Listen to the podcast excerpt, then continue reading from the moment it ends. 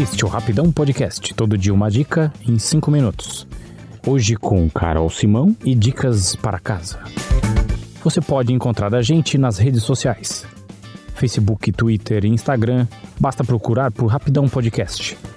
Você também pode nos mandar um e-mail em contato@rapidãopodcast.com.br.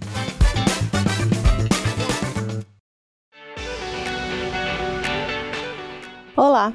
Voltei para dar sequência à lista dos 10 erros que eu cometi durante a reforma do meu apartamento para tentar te ajudar a não passar por isso. Minha mãe me ensinou que sempre que possível a gente deve aprender com os erros dos outros para não ter que passar pela experiência na pele. Então, bora anotar tudo que eu fiz de errado aqui para você não precisar errar aí. E se você não ouviu os 5 primeiros erros assim que acabar esse episódio, corre lá no episódio 354 aqui no Rapidão.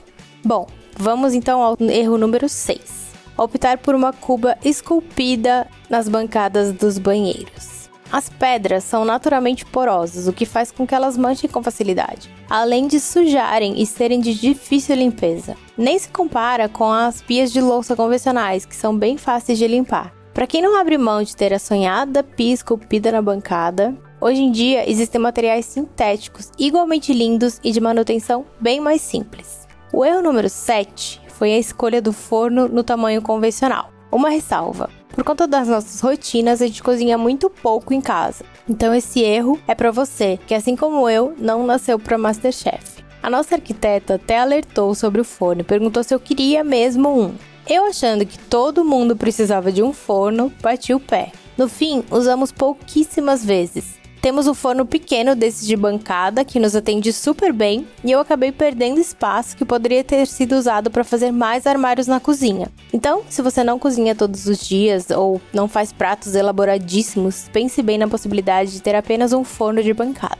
Falando em armários, a escolha das divisórias internas dos armários foi o erro número 8. Na verdade, aqui o problema foi a falta de escolha. Quando vocês forem planejar um armário, desenhem, Pensem nas peças que mais usam, na quantidade de roupa, na quantidade de roupa de cama, mesa, banho. Tudo isso porque eu deixei por conta da marcenaria e acabei com um total de zero espaço para guardar peças mais compridas ou casacos longos. O nono erro foi escolher a tonalidade da tinta sem testar no ambiente. Esse foi um erro que na verdade eu quase cometi. Por sorte, eu cheguei na obra quando estavam começando a pintar e eu vi que a cor na parede estava mais escura do que eu imaginei, mesmo com a claridade do dia. E aí eu consegui repensar. Uma dica é, ao invés de comprar aqueles mini testers de tinta, compre uma lata, da menor que tiver, para que você consiga visualizar um bom espaço de parede pintada antes de bater o martelo na cor escolhida.